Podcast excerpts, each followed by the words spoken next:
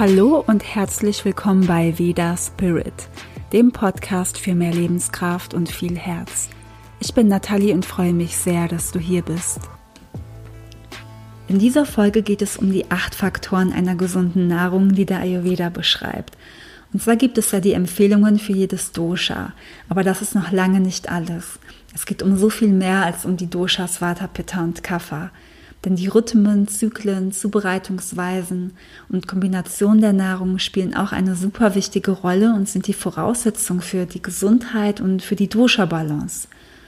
Und das hört sich vielleicht erstmal viel und kompliziert an, ist es aber gar nicht, wenn man es erstmal gehört und verstanden hat. Zu denken, man müsse sich ganz einfach nur nach der Prakroti, also der Geburtskonstitution ernähren und verhalten, ist nicht ganz richtig. Denn in deinem Leben findet ein Zyklus statt. Wenn du ein Kind bist, braucht dein Körper was anderes, als wenn du erwachsen bist oder schon im hohen Alter bist. Dann gibt es noch die Natur von außen, die Jahreszeiten. Das ist auch ein Zyklus. Also das, was um dich rum geschieht. Und dazu gehört dann auch noch dein Umfeld, was eine Wirkung auf dein psychisches Befinden hat. Dann gibt es auch noch den Menstruationszyklus.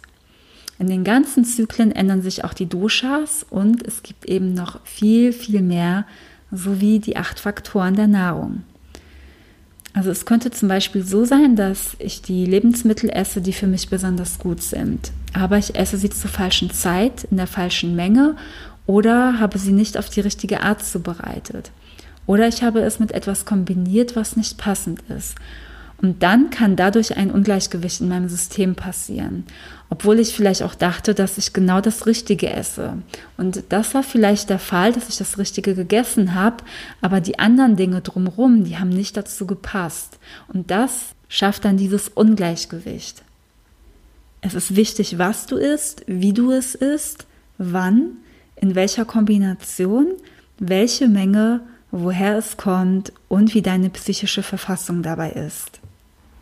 Und wenn du dir das jetzt anhörst, hast du vielleicht das Gefühl, dass das super viel ist, aber im Grunde genommen ist es alles total natürlich.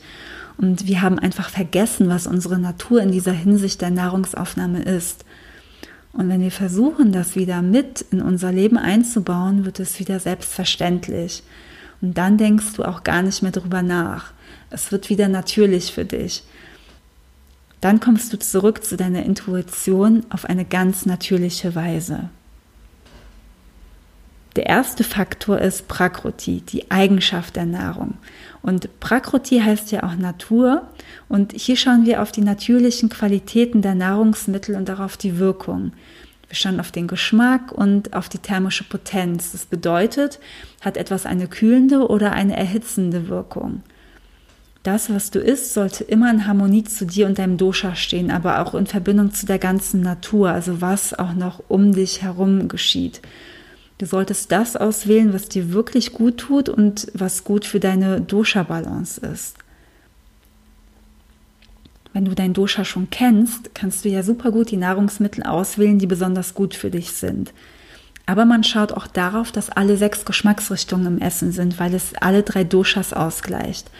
Und wenn du weißt, dass du zum Beispiel ein Pitta-Typ bist, solltest du die Geschmacksrichtung süß, bitter und herb bevorzugen, weil sie ja dein Dosha in Balance halten. Du kannst aber trotzdem alle sechs Geschmacksrichtungen haben, also in dein Essen integrieren. Und die drei, die besonders gut für dich sind, können dann etwas überwiegen. Das ist ein sehr umfangreiches Thema, worüber wir auch gerne nochmal in der Zukunft sprechen können. Ja, und so schauen wir eben auf die Eigenschaften der Nahrung, welche Qualität sie hat. Wirkt sie zum Beispiel befeuchtend, trocken, leicht, schwer oder kühlend oder erhitzend. Und wir schauen uns genau die Wirkung an und suchen dann das aus, was gut für uns ist. Der zweite Faktor ist Karana, das ist die Zubereitung der Nahrung. Je nachdem, wie du dein Essen zubereitest, kannst du die Qualität verändern und es hat eine unterschiedliche oder eine andere Wirkung auf dich. In Ayurveda wird viel gekocht und viel warm gegessen. Ähm, das ist deswegen, weil wenn du warm isst, ist es besser für die Verdauung. Also du machst mit dem Kochvorgang deine Mahlzeit verdaulicher. Es hat dann schon dieselbe Temperatur wie dein Körper und ähm, der Körper muss nicht nochmal extra Energie verschwenden. Und je verdaulicher es vorher schon zubereitet ist, desto mehr stärkst du wiederum deine Verdauung. Und das ist ja auch das, was wir erreichen möchten. Es gibt Nahrungsmittel, die einen Kochvorgang brauchen und welche, die du roh zu dir nehmen kannst. Oder du kannst manches noch mehr verdaulicher machen. Als Beispiel, ähm, Karotten sind für dich besonders gut. Vielleicht isst du sie täglich oder auch total oft über den Tag verteilt, aber roh. Sie sind aber in dieser Form vielleicht nicht wirklich gut für dich. Wie wäre es denn, wenn du vielleicht die Karotten einfach anfängst immer zu kochen und sie nicht mehr roh ist? Oder frische Kräuter, die streuen wir zum Schluss über das Gericht, wenn es auf dem Teller liegt. Kartoffeln musst du zum Beispiel kochen, du kannst sie nicht roh essen. Hülsenfrüchte genauso. Hülsenfrüchte sind schwer verdaulich und müssen gekocht werden. Hier können wir schauen, wie wir sie verdaulicher machen. Und es gibt innerhalb der Hülsenfrüchte auch noch Unterschiede. Rote Linsen müssen nicht eingeweicht werden, aber dafür andere Hülsenfrüchte wie zum Beispiel die Munkbohnen. Und dazu auch noch sehr lange. Also Mungbohnen muss man so, ja, also ich weiche sie ungefähr um die zwölf Stunden ein. Sechs Stunden würde auch noch gehen, aber eher möglichst lange. Und rote Linsen eben gar nicht. Und dann gibt es wieder Hülsenfrüchte, die kann man ein paar Stunden einweichen im Wasser. Du kannst Hülsenfrüchte, bevor du sie in Wasser einweichst, einfach trocken in der Pfanne anrösten, damit sie leichter verdaulich werden. Und beim Kochen einfach noch Gewürze dazu geben, die besonders verdauungsfördernd sind. Wie zum Beispiel Kreuzkümmel, Hing ähm, und Ingwer. Und wenn du das tust, wirst du sie wahrscheinlich super gut vertragen, auch wenn du meinst, momentan verträgst du gar nicht so gute Hülsenfrüchte. Das hat wirklich viel mit der Zubereitung zu tun. Es gibt oft Dinge, bei denen wir glauben, sie nicht zu vertragen und es liegt dann aber doch an der Art der Zubereitung.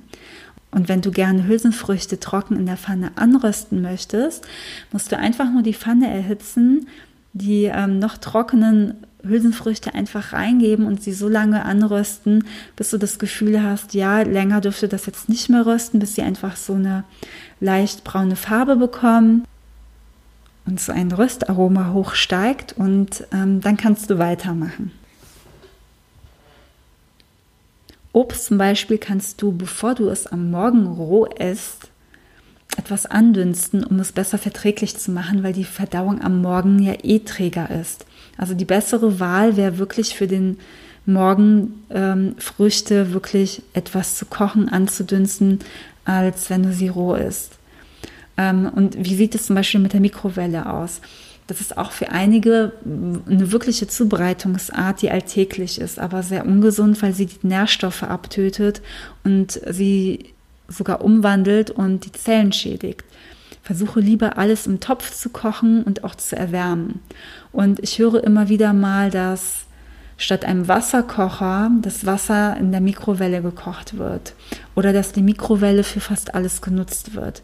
Es gibt sehr viele Studien darüber, wie schädlich das ist und versuche sie weniger zu benutzen oder am besten gar nicht. Milch gilt zum Beispiel auch als schwer verdaulich und sollte nie kalt getrunken werden, sondern immer erwärmt und am besten auch mit Gewürzen, zum Beispiel Kardamom und Zimt. Und wenn du Milch aufschäumst, wird sie sogar noch besser verdaulich. Ähm, Kardamom zum Beispiel nimmt ja auch diese äh, schleimende Wirkung von der Milch weg. Also es wird reduziert und Zimt wirkt auch nochmal erhitzend und ähm, ist super gut für die Verdauung. Also je nachdem, wie du deine Mahlzeiten zubereitest, werden sie besser oder schlechter vertragen. So, der nächste Faktor ist Sam-Yoga. Das ist die Kombination der Nahrung. Das ist ein wichtiger Punkt, der mir persönlich sehr geholfen hat. Und zwar gibt es verschiedene Nahrungsmittel, die nicht miteinander kombiniert werden sollten, weil sie, Schlaf, ähm, weil sie Schlackenstoffe im Körper bilden, die zu Krankheiten führen oder zu verschiedenen Beschwerden auf der körperlichen Ebene, aber auch auf der psychischen. Und diese Schlackenstoffe, die sich im Körper bilden, nennt man auch Ama. Eins der wichtigsten Kombinationen ist der Mix aus Milchprodukten mit sauren Früchten. Das kennst du wahrscheinlich. Du hast bestimmt schon mal ein Müsli gegessen mit rohem Obst und Milch oder Joghurt. Oder auch Mozzarella mit Tomaten und äh, Tomaten sind super sauer und die Kombi passt einfach nicht. Oder vielleicht hast du irgendein ähm, kaltes Milchdessert gegessen, wo du nochmal ähm, ja, rohes Obst einfach dazu gegeben hast. Ich weiß, es schmeckt alles super gut. Ähm, du kannst es dann auch mal als Ausnahme essen oder einfach nicht so oft. Aber ähm, diese Kombi verursacht einfach Ammer im Körper, die Schlackenstoffe. Und es ist einfach besser, wirklich auf diese Kombination zu achten. Es gibt so viele unglaublich leckere Dinge, die wir zubereiten können, die wir essen können. Und ja, wir können es einfach mal ein bisschen testen, ein bisschen ausprobieren, dass wir auch mal andere Dinge essen und nicht diese Kombination die uns auf die Dauer eigentlich schaden. Nachdem ich mein Frühstück verändert habe und nicht mehr den Mix mit Milchprodukt und Obst gegessen habe, ging es mir viel besser und ich war seltener krank. Also es hat was gebracht. Esse einfach diese Sachen separat und nicht in einer Mahlzeit. Aber auch geschnetzeltes mit Sahnesoße wäre auch keine gute Kombi, weil zwei tierische Eiweiße enthalten sind dann noch Ghee mit Honig gemischt zu gleichen Teilen. Also eins davon muss immer weniger oder mehr sein, sodass es einfach eine gute Kombination für dich ist. Aber auch generell Milch mit Fleisch, Fisch oder Eiern. Ähm, ja, ist einfach nicht so eine gute Kombination, denn die tierischen Eiweiße sollten sowieso nicht gemixt werden. Am gesündesten ist einfach immer die eine Eiweißquelle zu nehmen, ob jetzt tierisch oder pflanzlich. Oder wenn du zum Beispiel Kohl kochen möchtest, das kannst du mit Gewürzen machen, damit es besser verträglich ist. Es gibt also bestimmte Kombinationen, die du meiden solltest und Kombinationen zum Beispiel mit Gewürzen, die du oft anwenden kannst, weil sie besser für die Verdauung sind, wie eben genannt das Beispiel mit der Milch oder mit dem Kohl. Jetzt kommt Faktor 4, das ist Rashi, das ist die Menge der Nahrung. Frage dich mal, ob das, was du isst, die richtige Menge ist. Denn vielleicht kann es sein, dass du zu wenig isst oder zu viel. Und was ist überhaupt die richtige Menge? Und ja, wie willst du dich fühlen, wenn du genug gegessen hast? Wie solltest du dich fühlen? Wie ist dieses Gefühl? Oft essen wir zu viel. Oft auch bei Stress oder weil wir das Gefühl haben, wir brauchen etwas. Wir sind dann im Mangel und wir verwechseln das mit echtem Hunger. Und der Ayurveda sagt hier, die richtige Menge ist so viel, wie es in deine beiden Hände passt. Vielleicht hast du ganz kleine Hände oder große und genau das, was da reinpasst in deine Hände, ist perfekt für dich. Du kannst auch mal auf deine Hände schauen und in den nächsten Tagen beobachten, welche Mengen du isst und wie du dich dabei fühlst oder auch danach. Bist du so satt, dass es dir danach nicht mehr so gut geht? Vielleicht hast du irgendwelche Beschwerden, ein Völlegefühl oder bist müde und energielos. Dann hast du wahrscheinlich zu viel gegessen. Du solltest immer so viel essen, dass du dich zwar gesättigt fühlst, keinen Hunger mehr empfindest, aber immer noch ausreichend Platz ist. Also nicht überessen. Und ich weiß auch, dass wir dazu neigen, in Gesellschaft zu viel zu essen oder wir sind irgendwo eingeladen und dann gibt es dann vielleicht noch ein Stück Kuchen und in einem viel zu kurzen Zeitraum essen wir doch viel zu viel. Und ein gutes Beispiel ist der Brunch. Früher habe ich ihn geliebt, aber schon lange nicht mehr. Mir ging es nämlich meistens schlecht danach, weil ich einfach in einem viel zu kurzen Zeitraum zu viel gegessen habe. Auch wenn es drei Stunden waren oder vier, ich esse was, warte und esse wieder, bis ein bisschen Platz frei geworden ist und mache immer wieder so weiter. Und die Verdauung braucht natürlich viel länger und nicht nur 20 Minuten oder 30 Minuten, um Platz zu schaffen. Und das belastet ganz stark die Verdauung. Denn Verdauungsfeuer Agni, das kann nicht mehr richtig funktionieren und das meiste bleibt erstmal liegen. Die Verdauung hat nicht die Kraft und auch nicht den Platz dafür. Und wenn deine Verdauung durch zu viel Essen nicht gut funktioniert, entstehen wieder Krankheiten oder Beschwerden. Also Amma kann auch wieder entstehen. Du kannst auch die richtigen Dinge und gesundes Essen essen, aber wenn du hier bei der Menge nicht aufpasst, wird es sowieso nicht richtig verdaut. Überlege dir gut, ob dir ein Brunch gut tut oder ob du nicht lieber eine kleinere Mahlzeit aussuchst, die super gut für deine Verdauung ist und dir das Gefühl von Energie gibt. Aber auch wenn du zu wenig isst, bringt das deine Doshas durcheinander und dein Agni. Das zu wenig Essen und das zu viel kann dein Akne stören. Und wie du schon weißt, ist ein gesundes Akne der Schlüssel zu deiner Gesundheit. Also achte auch auf dein Sättigungsgefühl und esse so viel, wie dir gut tut. Man sagt auch im Ayurveda, dass man ein Viertel freilassen soll für die Verdauungsvorgänge. Also esse immer so viel, dass du einigermaßen auch satt bist, aber dich nicht überisst. Und ja, wenn du öfter in dich gehst und das beobachtest, dann wirst du genau den richtigen Moment abpassen, wo du weißt, jetzt bin ich satt, jetzt reicht es, jetzt höre ich auf zu essen. Das waren die ersten vier Faktoren der acht Faktoren einer gesunden Ernährung. Und in der nächsten Folge gibt es die anderen vier. Und wenn du Ayurveda leichter in den Alltag integrieren möchtest, beginnt mein 14 Tage Online-Kurs Gesund und glücklich mit Ayurveda wieder ab dem 11.11. .11. Und du bekommst dazu mein Kochbuch als E-Book mit 20 Rezepten. Wenn du dich dafür interessierst, regelmäßig Ayurveda-Infos möchtest, neue Rezepte, dann melde dich super gerne zu meinem Newsletter an und am 28.10 finden gratis die Ayurveda Mindful Mornings statt. An fünf Tagen aufeinander bekommst du Audios oder Videos als Impulse für einen entspannten Morgen und wir gleichen als Start für den Tag unsere Emotionen aus und das ist etwas, was ich super gerne an dich weitergeben möchte, weil ich es selbst immer mache und mein Tag einfach ganz anders verläuft und melde dich einfach im Newsletter an und du bekommst alle Infos dazu. Der Link ist in der Beschreibung und ich würde mich sehr freuen, wenn du mir auch auf Instagram folgst unter laya-ayurveda. Dort bekommst du auch viel Ayurveda-Input und Persönliches von mir. Oder komme super gerne in meine Facebook-Gruppe Ayurveda Spirit Gesundheit für Körper, Geist und Seele. Und jetzt fasse ich nochmal kurz zusammen die ersten vier Faktoren der gesunden Nahrung. Der erste Punkt ist die Eigenschaft der Nahrung.